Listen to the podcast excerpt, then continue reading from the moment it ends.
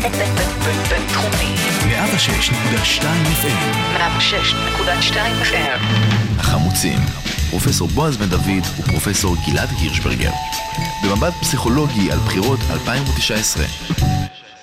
אז שלום, אנחנו החמוצים, פרופסור גלעד הירשברגר, שיושב כאן איתי, סגן דיקן בית הספר לפסיכולוגיה במרכז הבינתחומי, פסיכולוג פוליטי חברתי, ואני, פרופסור בועז בן דוד, פסיכולוג קוגניטיבי.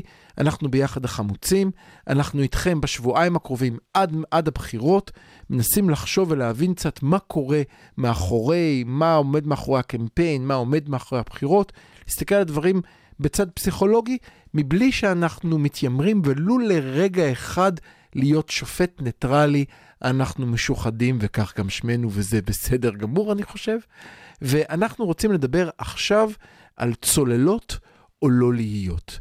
כל סיפור הצוללות וביבי, אה, שכבר אי אפשר לעקוב אחריו, הכל מתחיל להיות מורכב, אה, הוא קנה מניות מבן דוד, אני לא יודע, בן דוד שלי לא מכר לי מניות הייתה לו הברקה של, הוא הרוויח 700 אחוז בשנתיים, בשנה. אחר כך הוא, הוא אמר שהוא לא מכר מניות לגרמנים, אה, סליחה, שלא הרשה לגרמנים למכור מניות למצרים, סליחה. אחר כך הוא אמר שהוא כן הרשה נכון להם, אבל מסיבות שאי אפשר לדעת, ואנחנו כבר מתחילים ללכת לאיבוד. גלעד. כן, אז כמו שאתה אומר, זה מאוד מאוד uh, מסובך וקשה לעקוב אחרי הדברים, אבל יש כאן uh, אולי שתי פרשיות שונות שכדאי להתעכב על כל אחת מהן בנפרד. שתיים. אוקיי, כן, בתוך קדימה. הסיפור של הצוללות. קדימה. הסיפור הראשון הוא הסיפור של הצוללות עצמן. אוקיי. וכאן יש סיפור שלפי גורמים בחיל הים, לפי אה, כל מי שהיה בפיקוד הבכיר בצה"ל באותה תקופה, צה"ל היה צריך חמש צוללות חדשות.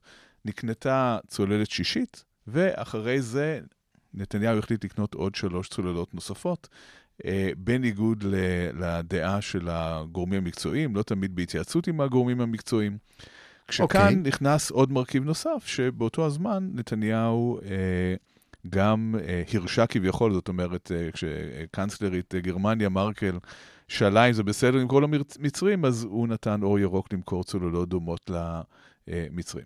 זה סיפור אחד. אוקיי. Okay. והסיפור הזה הוא סיפור של איך מתקבלות החלטות בישראל, האם ייתכן במדינה דמוקרטית, אה, במדינה כמו ישראל שעומדת בפני האיומים הביטחוניים שהיא עומדת בפניהם, שראש ממשלה יקבל החלטות כאלה כאשר הוא ממדר את הרמטכ"ל, כשהוא ממדר את שר הביטחון.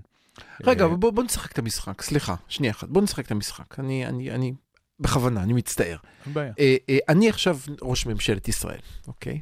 מותר לי לחלום. אה, ויש משהו שהוא באמת באמת באמת מסוכן. אני באמת מרגיש שכמו שאמר ביבי, אני לא יכול לחלוק אותו לא עם הרמטכ"ל ולא עם אלה, כי זה סוד חמור ונורא. איפה הבעיה? אין דבר כזה. אני לא מכיר בתולדות העמים סיפור כזה שבמדינה דמוקרטית ראש ממשלה ממדר את שר הביטחון שלו ואת הרמטכ"ל שלו, ולא רק זאת, מי שכן, מי שכן מצוי בסוד העניינים זה אה, ראש המועצה לביטחון לאומי, שהוא לא חלק מהרשות המבצעת. מי שכן בסוד העניינים זה כל מיני עורכי דין שלו וכל מיני אנשים אחרים שנמצאים בחצר שלו. אם זה כזה סוד נורא, אז איך ייתכן שהאנשים האלה כן נמצאים ב, בעניינים. יש כאן אה, או עניין של חוסר אמון מאוד קיצוני בין ראש הממשלה לבין השר שנמצא תחת אחריותו, והרמטכ"ל. כן. או שיש כאן אה, בעיה מאוד משמעותית, זה לא או-או האמת, זה יכול להיות גם וגם, בעיה מאוד משמעותית בכל תהליך קבלת ההחלטות בישראל, שמתקשר לנושא רחב יותר של היציבות של הדמוקרטיה הישראלית. כשראש okay. אוקיי. ממשלה בישראל מקבל החלטה מהסוג הזה, כשהוא לא מתייעץ עם שר ביטחון שהוא גם דמות אה, נבחרת, שהוא גם דמות ציבורית שיש לה זכות להיות מעורבת בתהליך קבלת ההחלטות, במיוחד בנושא שהמשרד שלו אה, אמון עליו. וגם דמות שאחר כך נוס... אה, יש עליו אחריות שהוא צריך לשאת בה בוודאי. בביטחון ישראל. זאת אומרת, זה. חלק מהעניין, ואחר כך נמדד על פי כך על ידי הציבור. זו לחלוטין. דמוקרטיה. איך שר הביטחון אמור להיות אחראי לביטחון ישראל, שהוא לא יודע מה נעשה מאחורי גבו אה, בנושאים האלה. כן. ה- אז, אז יש כאן בעיה מאוד חמורה בקבלת ההחלטות, יש כאן בעיה חמורה בכל ההליך הדמוקרטי, ואנחנו רואים את זה בהרבה מאוד מישורים שונים. כן, הדמוקרטיה הישראלית לא נמצאת במצב אה, מאוד יציב. ההתנהגות הזאת היא התנהגות אה, קיסרית, כן, של אדם שמקבל החלטת יחיד. ויש כאן עוד שאלה, שאני, אה, שהיא מאוד שנויה במחלוקת, אבל צריך להציף אותה. מה היה האינטרס של נתניהו לאפשר את מכירת הצוללות למצרים? אם היה כאן איזשהו שיקול ענייני, מקצועי, זה סיפור אחד. אבל האם ייתכן שהמוטיבציה או, או הרצון של ראש הממשלה להטיב עם עצמו ולשפר את מצבו היא כל כך חזקה עד כדי שהוא מוכן לסחור בביטחון המדינה, כפי שאומרים למשל אנשים כמו אהוד ברק. אה, זאת, אם, אם זה נכון, אז כמובן שהדברים חמורים שבעתיים, ואני אומר את זה מאוד בזהירות, כי אנחנו לא יודעים uh, מה נכון. אז בואו רק נסביר את החשד, אני ברשותך אפרש אותך בחצי דקה. החשד הוא שאישור מכירת הצוללת למצרים, שיש לא מעט אנשי ביטחון שמדברים עכשיו ומסבירים, וקטונתי, מסבירים שהסכנה בכך שיום אחד היא לא מופנית נגדנו, ואנחנו די זקוקים ליציאה הזאת אל הים בשביל יבוא וייצוא, זה המקום היחיד שלנו לצאת החוצה, לכיוון ההוא. אה, יש, הייתה בגלל שהיה לו אינטרס כלכלי אישי. לא של המדינה, אישי שלו, שמרפד את כיסיו. כן. לא טענה שלי, זו טענה שנזרקת. מה שזה מזכיר, אה, כל הסיפור הזה, זה את הספר של אה, ארתור מילר, כולם היו בניי, All My Sons. אוקיי, All My Sons זה, סיפור. זה סיפור על... אה, אדם שיש לו מפעל שמייצר איזה שהם אה, רכיבים של מנוע של אה, מטוסי קרב במלחמת העולם השנייה. אוקיי. Okay. והוא יודע שיש איזשהו פגם ברכיב, ובסופו של דבר הבן שלו, הטייס, מתרסק במטוס שיש בו את הרכיב הפגום הזה. שבעצם כל הסיפור הזה הוא על איך תאוות הבצע גורמת בסופו של דבר למוות של הבן שלו עצמו. אה, וכאן שוב, אני לא רוצה לומר דבר, אבל האם ייתכן בכלל שתאוות הבצע של ראש ממשלת ישראל יכולה להביא למצב שבו סוחרים בביטחון המדינה? האם, זה, האם ייתכן בכלל אה, מצב כזה? זה סיפור אחד, זה פרשייה א'. פרשייה ב' היא פרשיית המניות, שזה דבר חדש שלמדנו עליו לאחרונה. כן, שבעצם מה שקורה זה שנתניהו קונה מניות בחברה של הבן דוד, יש לו הרבה בני דודים זה לא יאומן. כן. לא יודע, בני דודים שלי לא כאלה מפרגנים. גם אני, גם אני. זה מה זה אה, מבאס. אם בני הדודים שלי שומעים, אני רוצה להגיד לכם שזה מאוד מאכזב. לא, בחיי, כן, לא, באמת.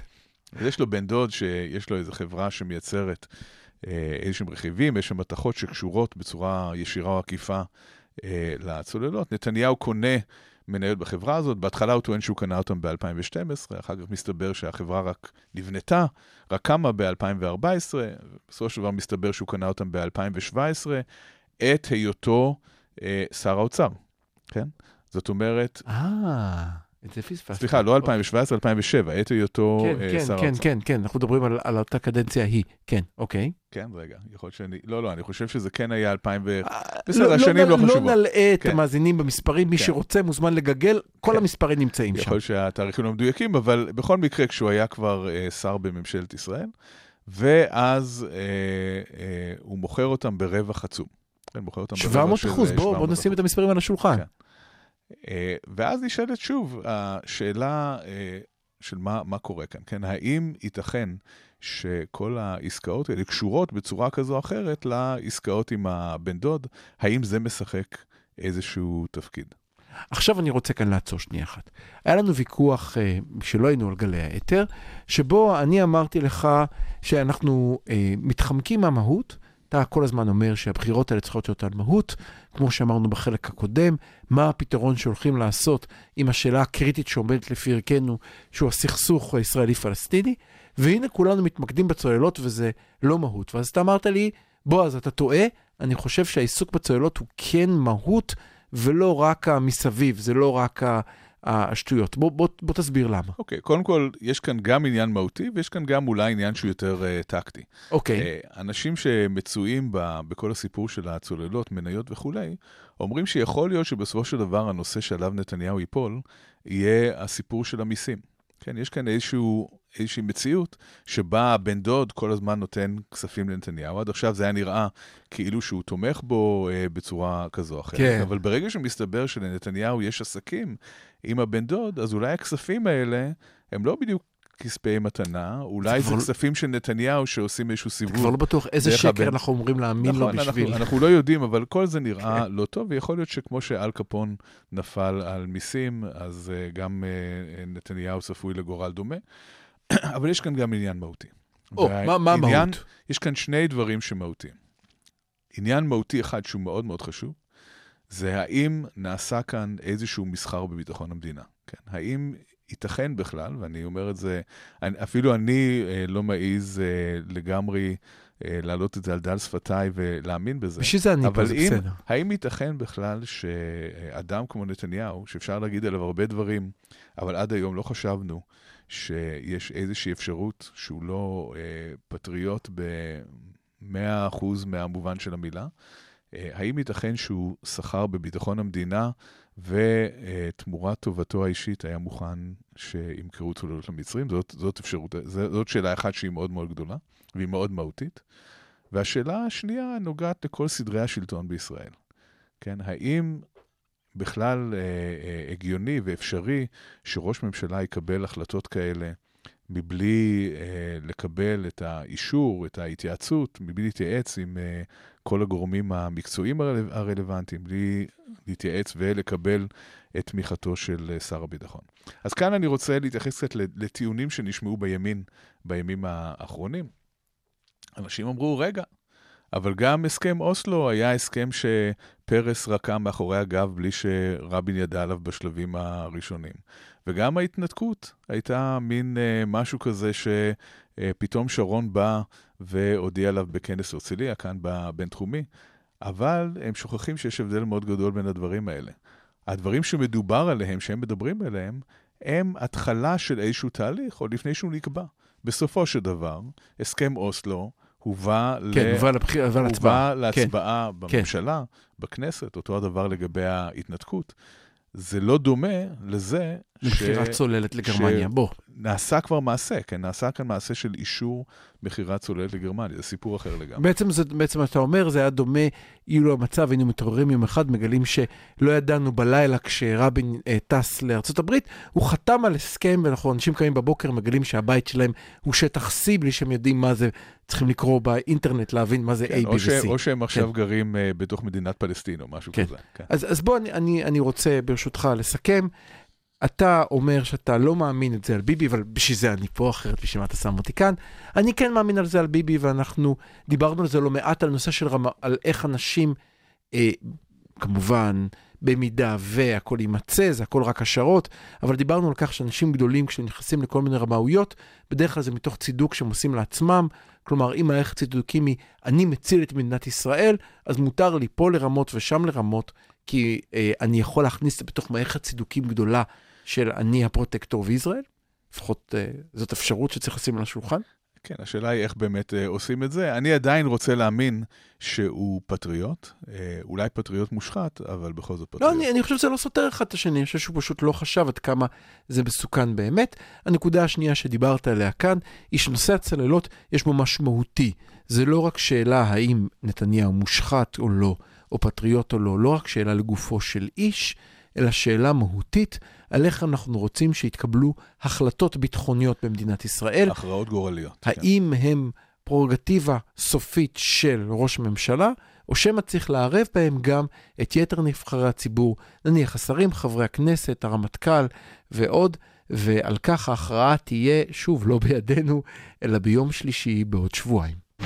החמוצים, פרופסור בועז בן דוד ופרופסור גלעד הירשברגר.